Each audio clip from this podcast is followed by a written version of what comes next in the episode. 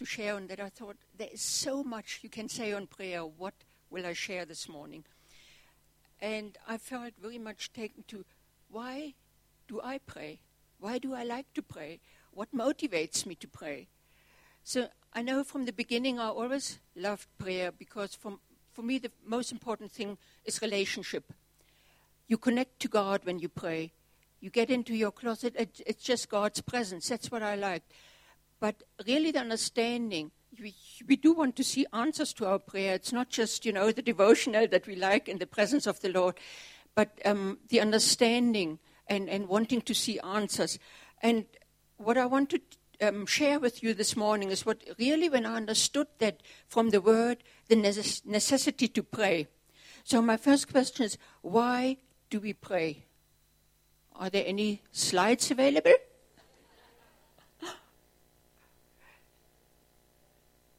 Yeah, why do we pray? That is what I want to address this morning because um, we often ask ourselves, people say, is prayer really important? I mean, we are so many people. Does God hear my prayer? Is it necessary to pray, or does He just want me to pray? But anyway, He's sovereign, He's all powerful, He's omnipotent. He can do things He wants to do without my prayer.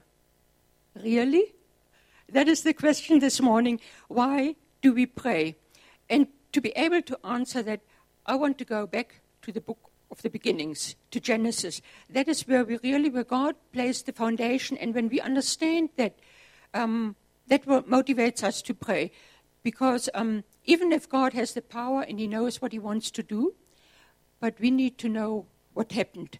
So when we go back to Genesis, we see that God, from creation, from the beginning, He chose to work through mankind. He created man and he wants to work with man and through man, not independent of man. And when we understand that God's original design, then we know why we pray. That is the answer for the necessity in prayer.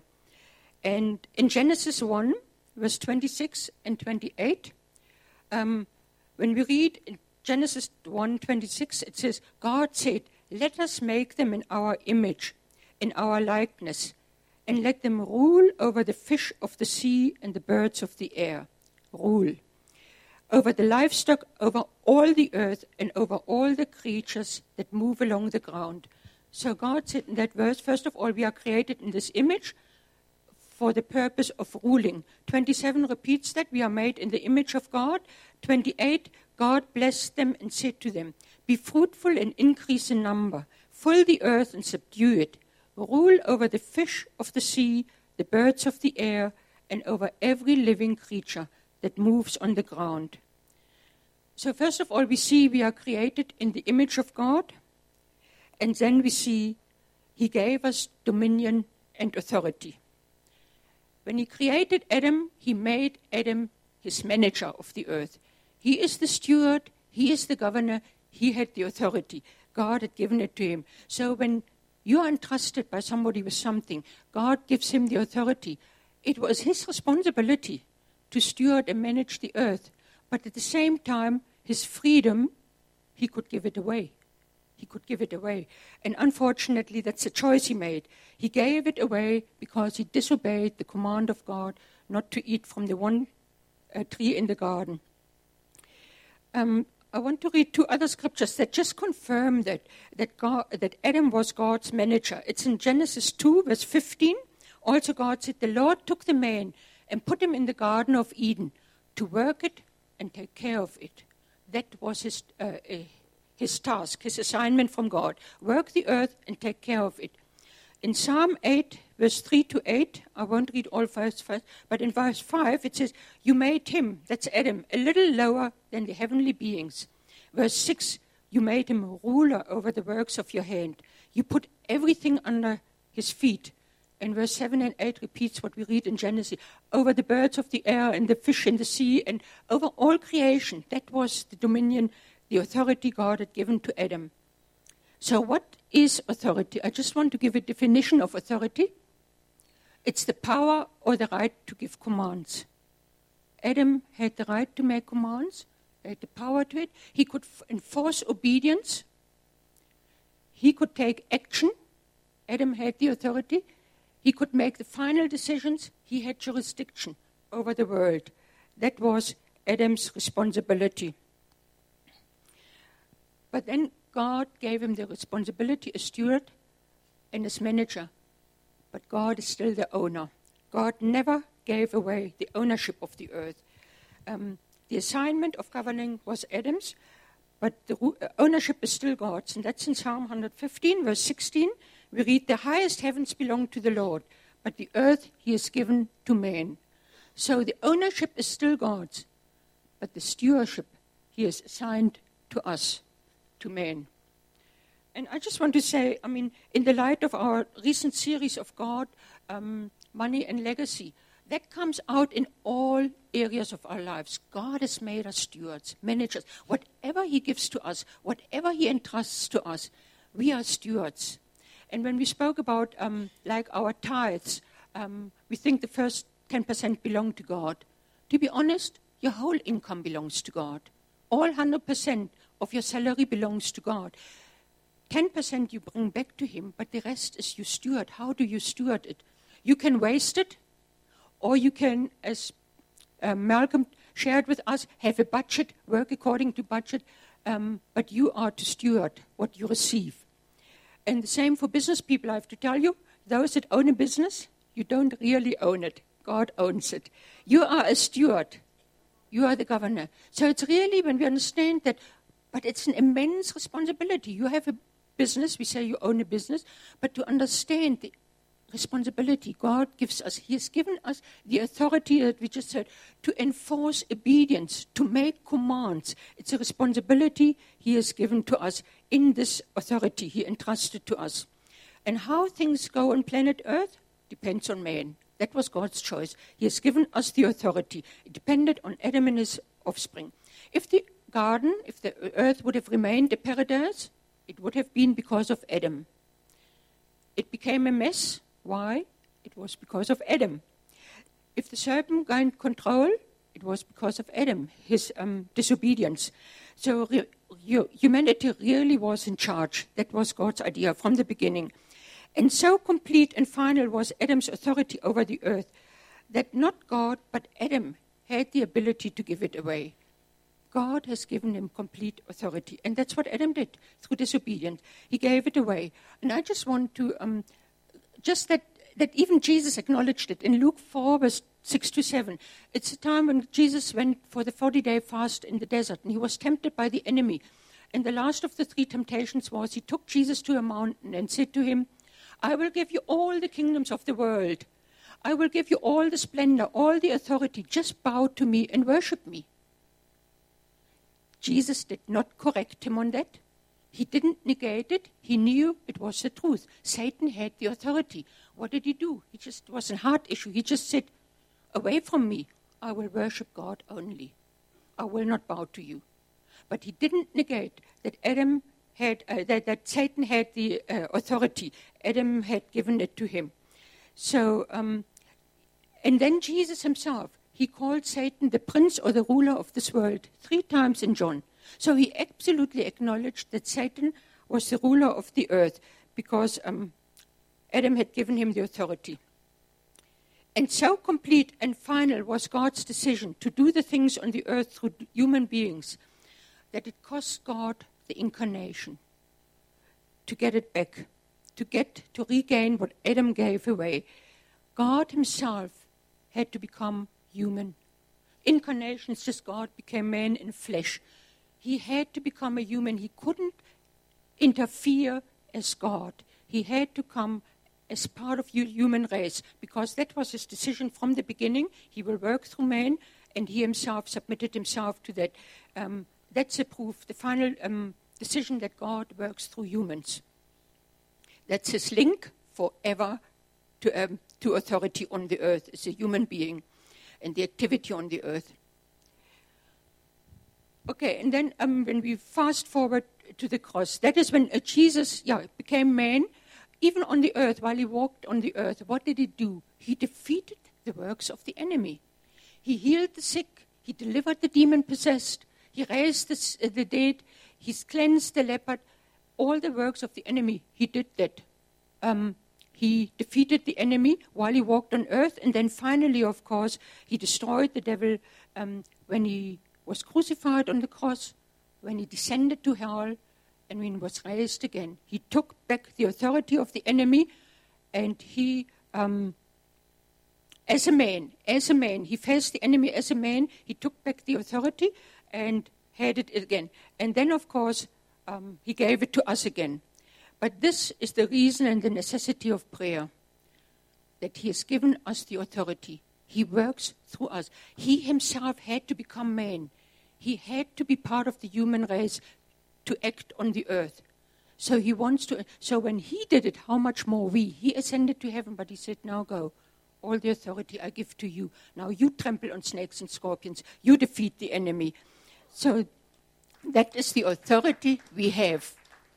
And that is when really I understood this transfer from Adam to the enemy, from the enemy only to be taken back by Jesus as man, not as God.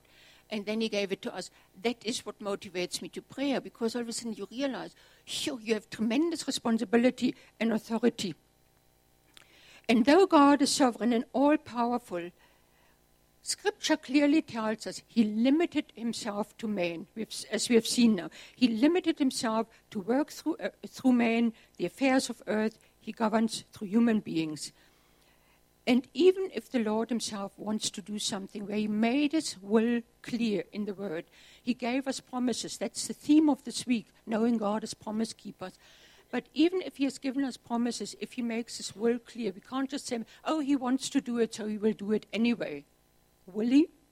That's the question. And we see so often in the Word, um, we know God wants all men to be saved and none to perish. And He wants people to go and share. And yet, He doesn't just save everybody, He says to us, Ask the Lord to send laborers into the harvest field. We still have to ask for that. He says to us when um, he wants his kingdom to be established like he himself did by healing the sick and cleansing the leopard. He wants to um, establish his kingdom on earth. And yet, when the disciples asked him how to pray, he said, Pray, your kingdom come, your will be done. So we have to enforce what he has um, given us the authority. We have to pray for it, even if he knows us before we need. And in James 4, verse 2, it says, You do not have because you do not ask. So asking is important. We have to ask. It's, uh, but it's not a job of convincing God to do something. He made His will clear. It's more a partnership. We work with Him. We work hand in hand with Him. And that is effective prayer. That's a partnership with God. We don't convince Him. He's not unwilling to do something. But as I said, He limited Himself to work through human beings. He wants to work through men. That was his choice from the beginning. That's, and that is what the partnership is. It's not that we have to conquer his reluctance. He doesn't want to answer. We have to pray and press in and please God and beg. That's not what it's about. It's a partnership in prayer. And Augustine was one of our church fathers. I think he lived around the fourth century. He said, without God, we cannot. And we all know that from John 15, where it says, um, I can do nothing without God. And I think we quite know it. Without God, we can do nothing. But without us, God will not. And that is where we think God can do it. He's sovereign, He can do it anyway.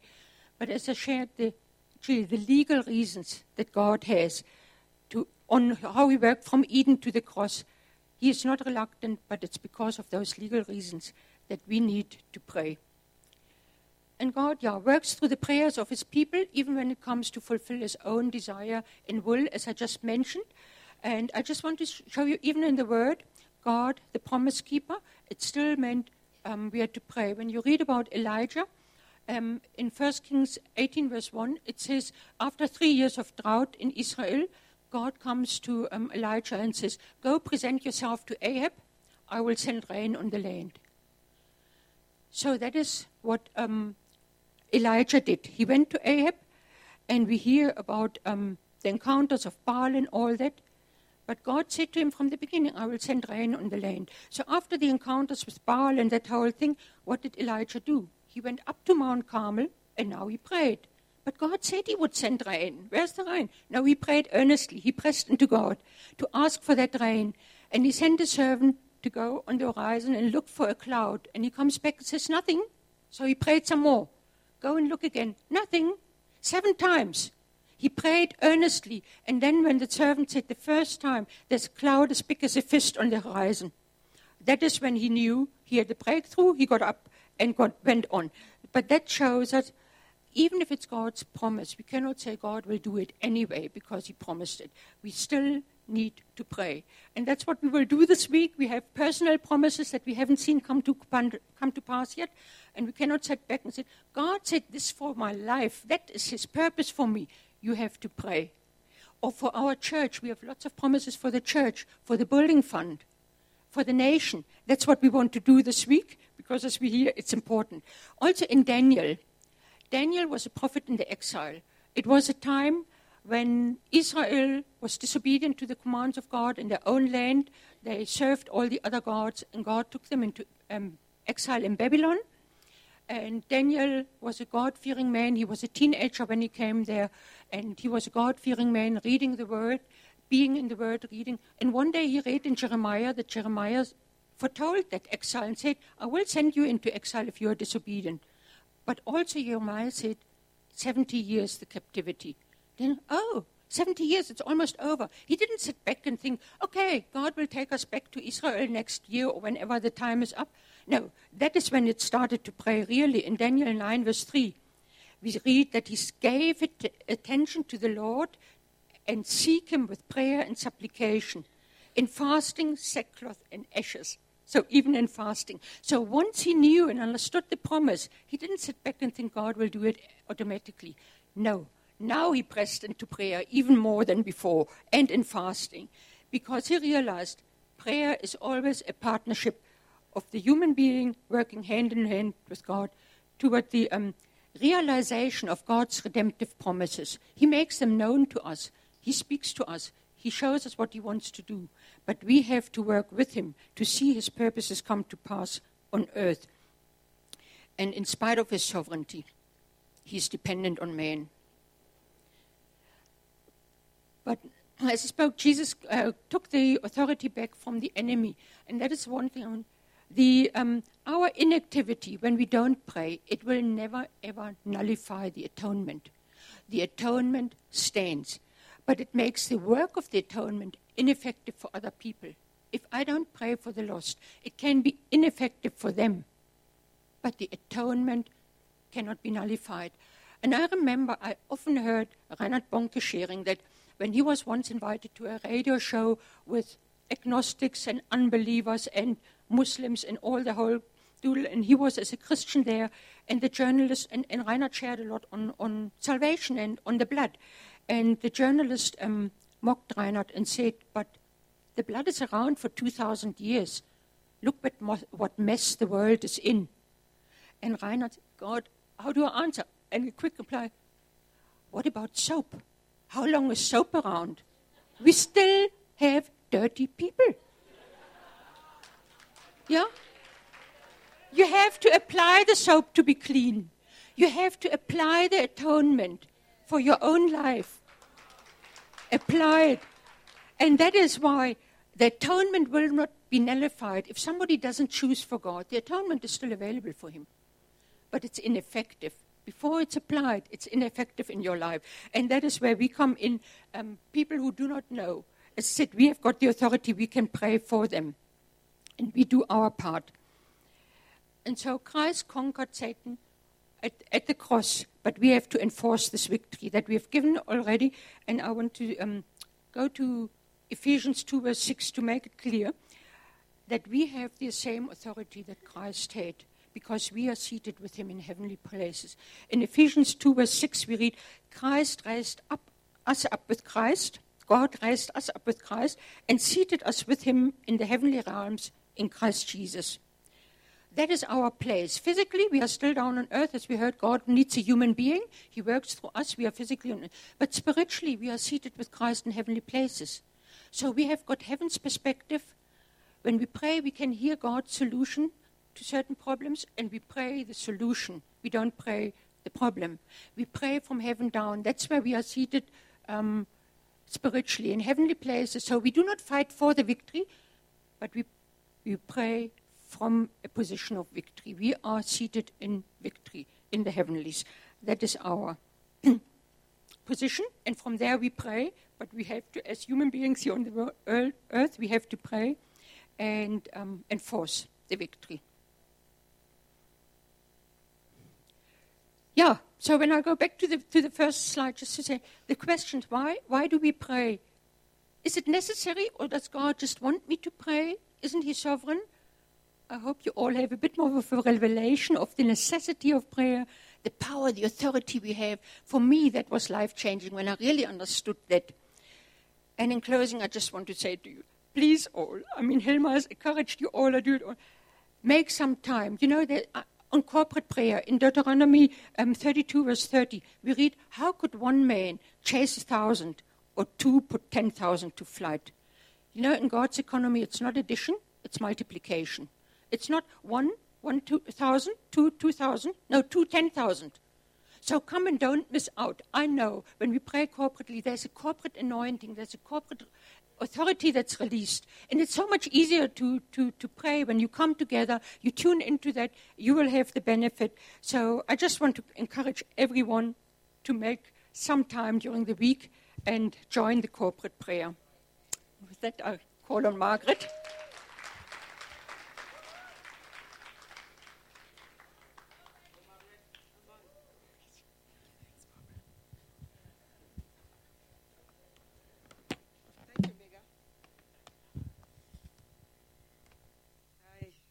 Paper. I don't know paper. Great. Um, so I'm going to touch on fasting, why we fast as the body of Christ, why we fast corporately, and what is, how does that impact our lives. My first fast that I had, I used to, I mean, I'm going to give you a short testimony. Before Jesus, I was the weirdest child, I think, on earth. My parents will test. If you want to know what I was before Jesus, ask my parents. My mother said to me yesterday, "O jy was verskriklik stout. Ek het gedink, "O Here, wat sal ek maak met die? What am I going to do with this child?" And um, I used to smoke. Yeah, cigarettes. Benson and Hedges special lights. I used to smoke. And uh, one day my father caught me at uh, at work and I was holding my cigarette, but he was coming from behind. And then when I noticed he's coming, I just dropped it and he said, Come here. What are you doing? Stress, stress.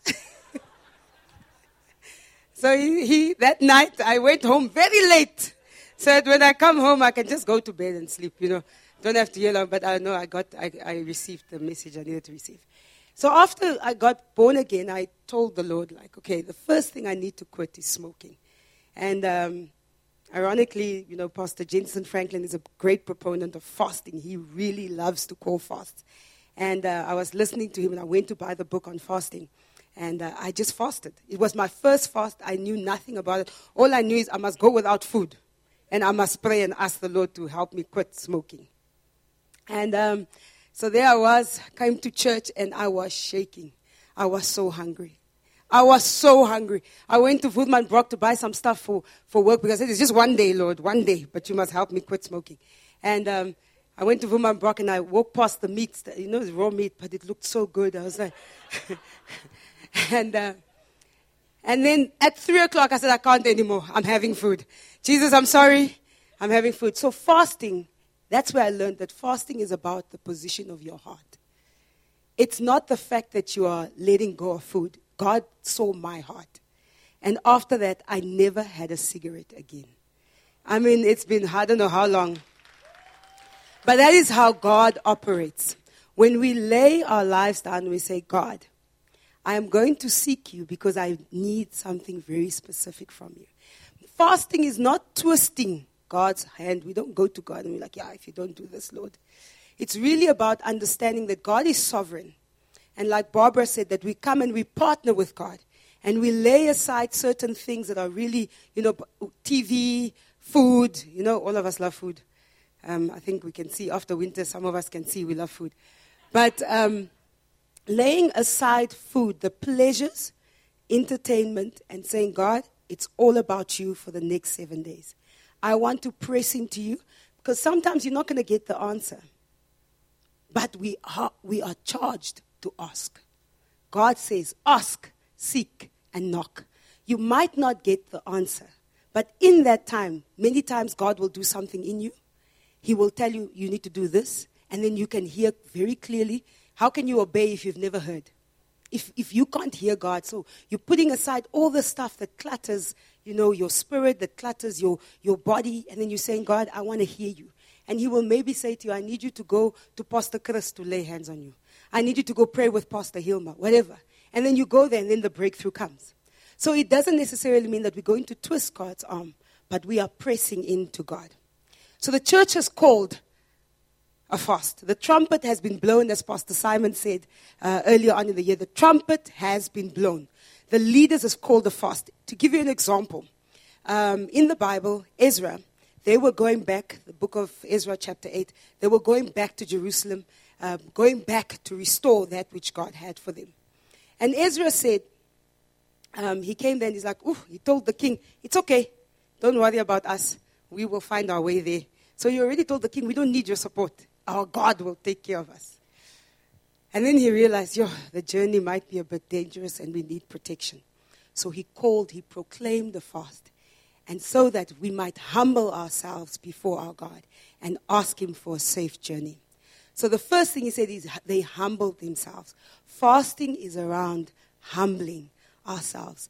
And the humble, a humble and contrite spirit is so attractive to God. It is so attractive. It's like somebody who comes before God and says, God, I need you. Fasting is for those people who say, I cannot do it without God. I cannot, God. I can. I have done everything. I need money. I've asked the bank. The bank doesn't want to give me. I'm in a financial problem. I cannot do anything without you. That's who fasting is for. Fasting is really a position of the heart, a humility that comes before God and says, God, you need to help me. And then we ask. And then we say what it is that we want to, we're asking God for. So we ask Him for what it is that we're looking for. So Ezra said, God, we need a safe journey. And I love that it says, so we fasted and petitioned. I want to tell you what petitioning means. It's a formal written request, typically one signed by many people appealing to authority with respect to a particular cause. So it's what we're doing these seven days. We are petitioning God to answer the promises that He's given us, to answer us on the promises that we are yet to see.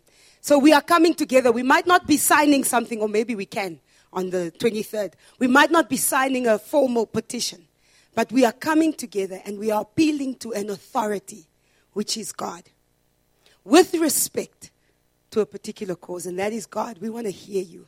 We want to see the promises that you have for us. So, what is it that you are trusting God for? What is it in your personal life? We've heard already for, I think, the last three months, God is saying, I'm doing something new. I'm doing something new. And the intercessors will know I love to call fast. Intercessors, we are fasting. You know, we can't hear it. Like we say, what do you think God is saying? And we're all saying something different. And we're like, okay, let's fast. Let's ask the Lord. Let's clear ourselves and let's fast and ask the Lord. We've heard that God is saying, I'm doing something new. So, what is the new thing He's doing in your life? What is the new thing He's doing in the church? What is the new thing? He even said, I'm doing a new thing in this nation. God gave a word to Namibia so many times. He's given a word to our church that we will be a prophetic voice. He says that there are business people coming out of this church. He said that there are leaders that are going to transform this city and this nation that are coming from this church. Have you seen it yet in your life? I'm sure God has spoken to you in the middle of the night through a dream. You are there, you know, you are the, the leader in the city of Windhoek, the CEO, and you wake up and you're like, oh, God, what is that? Jesus. But then he says, that's where I'm taking you. I know a gentleman called Lesiba Motato. He's um, at Rosebank Every Nation. And he senses that God told him he's going to be the governor of the Reserve Bank. And he prepared himself. He prepared himself. God said, Quit this course that you are doing. I want you to, you ought, he said, you ought to study economics. And Lesiba is on his way to the top. And I believe as he prepares himself, as he goes and in obedience with God, he will get there. Just like Joseph. What are the promises that God has given you?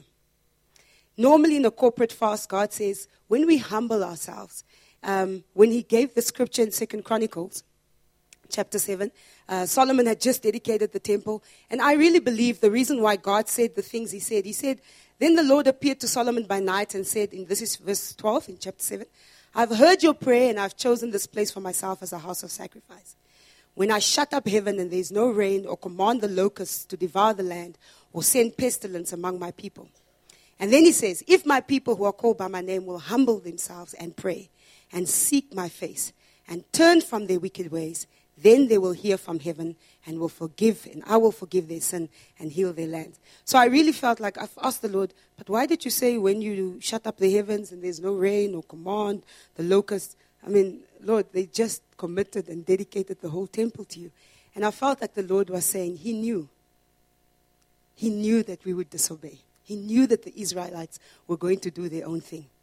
And with disobedience, there's something that happens. God, you know, God is telling you, go to this door and you decide to go to another door. So it takes time now for us to get back to the right door, and you are kicking and screaming, and God is uh, saying, just go to the right door. What are you doing at this door? And he knew that they would walk in disobedience. But then he says, but when you humble yourself, which is fasting, and you pray, and you seek my face, and you turn from your wicked ways, then I will hear you from heaven. I will forgive your sin, which is probably the sin of disobedience, and I will heal your land. So that's what God's going to do. What we're doing this week is we are humbling ourselves. We are setting aside food. We are setting aside entertainment. We're setting aside social media. Guys, it is, it is, distract, it is distracting. I'm not saying that, you know, if you can handle it, by all means, go ahead. But I just feel, I just sense that that stuff, social media, is distracting, especially when you're seeking God. It's like watching TV and you're trusting the Lord, like really for protection, and the first thing you do is watch the news, and there's a massive accident, and you're like, oh, I'm supposed to go today. How the heck am I? You know, like it just sows fear in your heart. So you're like, ah, I'd rather leave the TV behind. So that's what we're doing this week. We're humbling ourselves, we're praying, we're seeking the face of the Lord. And we're moving on. And I wanted to just say that fasting is not for God, fasting is for us. Fasting is not for God, it is for us. And when we call a fast, when the leader says there's a fast, there's a corporate fast, the Holy Spirit comes and He encourages you and He gives you the strength to fast. So, fasting is about grace. You have the grace of God to fast, especially the people who've never fasted before. I mean, I fasted till 3 o'clock that afternoon. I woke up midnight. Huh? I wasn't fasting till 3. I've never done it before. I had never done it before. But at 3, I said, God, that's it. I can't anymore. But God saw the heart and He gave me grace until 3 o'clock.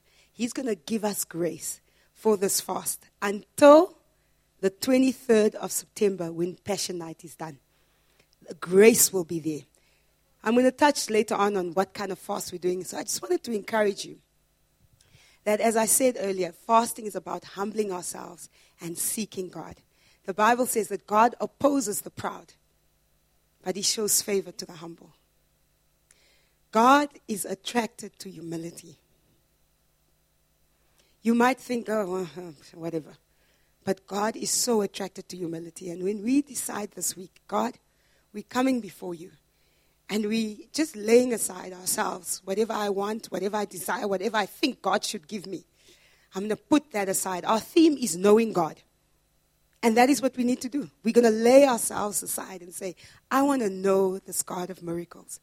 I want to know how he operates. I want to know his will. I want to know how he speaks. I want to hear what he's saying concerning my life. I want to see these promises come to pass. So it's really about humility. Going down on our knees. And I mean, in the Old Testament, you'll see all the, all the leaders, they always used to say, and then we humbled ourselves. And then we humbled ourselves. And then we humbled ourselves. And then we lay ourselves aside. We said, God, I cannot without you. I need you every day, every minute, every hour. I need you if I want to see this happening in my life. I need you. I remember the one day I walked into the office and I sat down on my chair and I'm like, and I said, God, this is your business. if you do not show up, I don't know what's going to happen. And then I don't know what happened after that. I just felt like whew, the joy of the Lord came over me. And then my colleague walks in and she's also, I feel so overwhelmed. And she just starts crying and I'm like, oh, Jesus. So it is something that's happening. So we quickly, come guys, let's pray.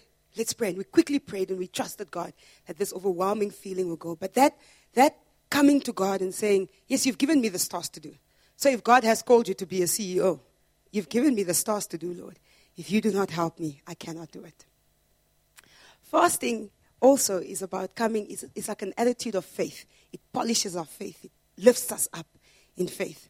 And the Bible says, without faith, it is impossible to please God. So, you know how we always say, nothing is impossible. Without faith, it is impossible to please God. There's one impossibility. It is impossible to please God. So, when we fast, we step into faith. And then we are together. One can put a thousand to flight, eh? but two says 10,000. Now imagine if all of us are here every day. And I stand with my sister and we pray together for what she needs. And we stand together, pray together for what the church needs. Our building fund is waiting. And so we're coming together and we're saying, God, the promise that you've given us that we're building this church to see your kingdom come. When all of us, every single one here, is here this week, and we are saying, Lord, we are holding together. We are going to put things to flight. We're going to put darkness to flight. It will have nothing on us. And God is right ahead of us, in front of us, leading the way. Because anyone, so I want you to keep in your heart as we humble ourselves. God knows that anyone who comes before Him who comes to him must believe that he exists. And he's a rewarder of those who diligently seek him. So I want us to not just go like, I don't know, Lord. Just let faith arise, as we said this morning. He is the God of miracles. God does not change. He doesn't today, he's nice to you, tomorrow, he's nasty to you. He doesn't change. We are the ones who change. And so we want to come into alignment with who he is and what he is, what he says over us and lay ourselves down and say, God, we want to know you. Fasting is an act of worship. Um, in the Bible, there was a lady called Anna, um, just after Jesus was born, or before Jesus was born, I'm not sure. But she used to always just go and fast. It says that she fasted and she prayed, but just worshiping God. So sometimes we do that. We just come there and we just come to worship Him. But it is an act of worship. It's laying aside our bodily needs, our needs, to offer our bodies as a living sacrifice, holy and pleasing to God. This is your true and proper worship. So when we come this week, it is worship unto God. And it's a sweet smelling fragrance. He says, mm, it smells good at every nation. It smells good at every nation. Romans 12, 1, that's the scripture reference. Fasting is really denying the flesh and rising up in the spirit. Those who fulfill the lusts of the flesh will reap death. But those who fulfill the lusts or the things of the Spirit, they will reap life and peace. So that is really what fasting is about. Fasting is sacrificial, letting go of our comfort zones, letting go of our things of peace, especially some of us who love food, salad, oof, chicken, Nando's, I think I need shares in Nando's. I eat so much. so fasting is really around sacrificing and saying, God, I don't know, man. I'm going to leave these things aside. It is a sacrifice to fast. Many people don't like fasting, like, Lord, just one day. Why must it be seven days? Why must the pastor say seven days? Why can't we just do it? God, must you heard our prayer already day one. But it is a sacrifice. But it is a sacrifice that is rewarded over and over and over again. We have seen God rewarding fasting and prayer. And I just wanted to just talk about uh, how fasting is warfare. Daniel was praying and he started fasting, I think, on day one. It says the, on, day, on the 21st day, the angel came to him and said, Oh, on the first day already I heard you, and God sent me to come to you and answer your prayer. But he was caught up in the heavenlies fighting the prince of Persia. And only on the 21st day, through fasting and prayer, it is warfare. Therefore, when we start on day one, we hold on to God.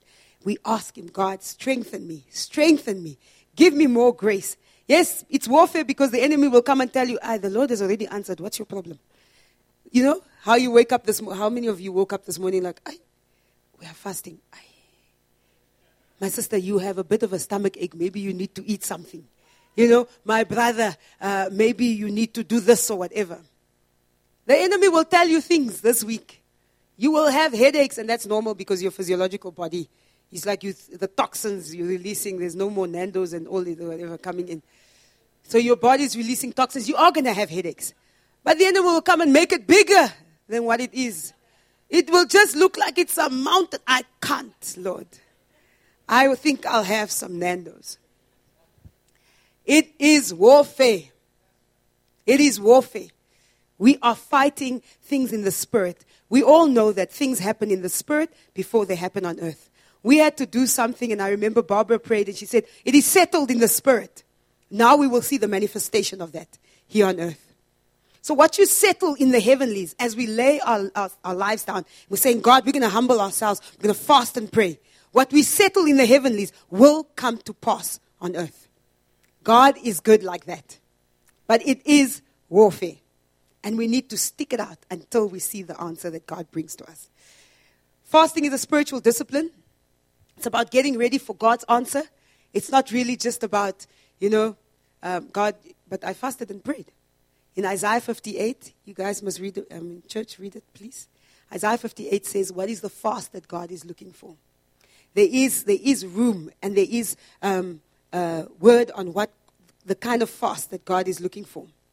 And then there is a promise. When we fast that way, God also gives us a promise. It says,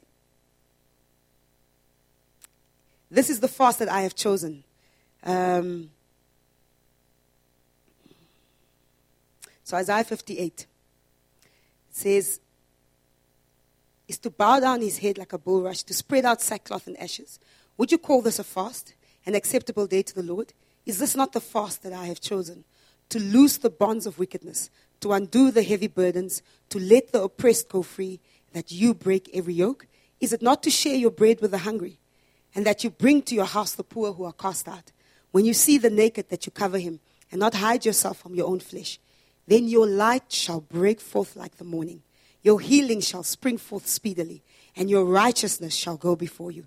The glory of the Lord shall be your rear guard. Then you shall call, and the Lord will answer. You shall cry, and he will say, Here I am. You will cry, and God will say, Here I am. So, where you haven't been hearing God on your promises, this is the fast. You know, Pastor Hilma said last week, I just sense, guys, God is doing something. It is awesome. It is awesome. Watch tonight. Watch Saturday. God is busy doing something, and it is beautiful. Your life will be shifted. The things that He said that there's certain people that He's moving around, He's putting them in positions of influence. God is doing that now. And we need to commit ourselves fully to that. Fasting is really, and it's as we're saying, we're not saying, God, we're twisting your arm, make it happen. We're saying, God, I'm ready for your answer. Whatever that answer may be, you are sovereign. You are the one who called me. You are the one who promised the promise that you gave me. And I'm laying myself down and I'm waiting for you to answer. And it's really from how do we do fasting? We refrain from food, TV, Facebook, Twitter, Instagram. Instagram, yeah.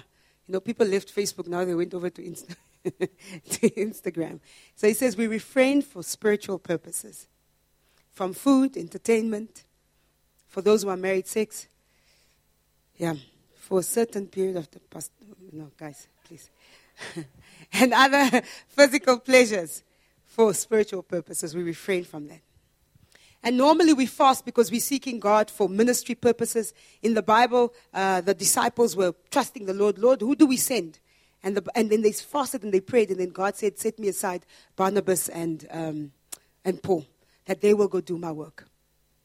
And then we seek, when we're setting leaders in place, the disciples were also saying, Oh, we are supposed to be preaching the word and, and spending time with God in order that we may preach the word more effectively.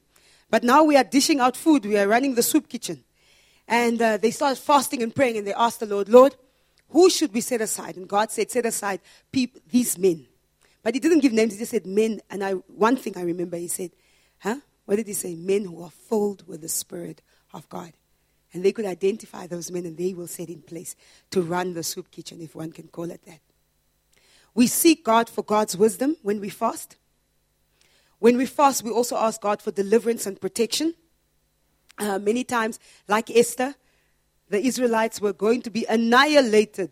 That means sloshed off, like wiped off the face of the earth. And Esther said, I want you to call a fast. I love what Haman, I mean, with what, um, uh, what's, what's his name? Uh, Mordecai. I love what Mordecai said to him. Do not think that you are in the palace just because you are cute and pretty. But he did say, that's a paraphrase, Jesus, thank you that you love me still. you know, many people, when you paraphrase about, what, sister? What, what, kama, what message Bible is this? and um, then Esther said, okay, Father, went back, said, Mordecai, get the people together, fast and pray for me that I can go before the king. So even that, that act of fast and pray to come before the king, fasting opens up the door that we can come before God. God, like, because we are humbling ourselves, fasting opens up the door for us to come before the king and they were protected. After that, God did everything in His power to make sure that the Israelites were not, not, annihilated. And today we still know that there are lots of Jews around. Yeah. Fasting also is for repentance. Fasting gives us guaranteed victory. Guaranteed victory. And just as I said earlier on, to worship God. So, what we need to do is, in order to fast effectively this week, is we need to prepare spiritually. Sorry we need to prepare spiritually. So if you haven't, like um, Pastor Hilma mentioned this morning, if you already had Weet-Bix and you're like, oops, uh, well, I might as well finish it. Um, today, when we go from here, go home, take your word, say, God, okay, I didn't start really. There's, there's grace for you. Go back and ask the Lord, Lord, what is it that you want to see? What are you doing this time? Spend time with God, spend time in His Word, and prepare yourself for the fast. Fasting is time bound. So we are doing it in our church for this week. We're only doing it for the week, seven days. So normally we ask how long. When you prepare yourself for fast, you need to ask yourself, how long do I want to fast? Sometimes God tells you, I want you to fast for 40 days. And then He will give you the grace for 40 days. And if He says 21 days, He will give you the grace for 21 days. Some of you want to continue, not a problem. As long as God has given you the grace to do that, please carry on. Fasting has purpose. We don't just fast, we ask God, God, this is what I need. This is what we trust in you. We're trusting to see God as the promise keeper made manifest here on earth. That is what we're seeking God for this, this time. So today, if you haven't already, write down what it is that you're trusting the Lord for and focus. The reason why we say write it down. During the week, the enemy can just bring a big issue at the office. Suddenly, oh Lord, I'm praying for this thing. You let go of the thing that you're trusting the Lord. You're no longer praying for that. So write it down and focus on it. Doesn't matter what is happening around you. Doesn't matter what distractions are happening around you. Keep your eyes on Jesus. And then we couple that with prayer, reading the word, and spending time in worship. And we are doing it from the 17th to the 23rd of September. As we said, we break through. Lord, we want to see breakthrough, Father, to see the promises of God spoken over us individually, in our church, and for our nation. We want to see those come to pass. And we're going to meet here daily with God. We're going to meet with God. We're going to meet with each other. We're going to meet for personal reasons. We're going to meet for corporate reasons. We're going to pray. We're going to word. And we're going to worship. I am really so excited about what God is doing. I'm so excited about what God is doing. When people come together, God shows up. He says, Where two or three of you are gathered in my name, I am there also. And this week, we will see God in such miraculous ways. If you've never heard from God, we believe in God with you that you're going to hear God this week. In whatever form you want to hear God, what works for you, what God knows you, the best way you're going to hear Him. So, as we said again, limit television, entertainment, and social media. The types of fast you can do there's one meal a day, so that means you drink water and maybe juice, and then you have one meal. Choose whichever meal it is that you want.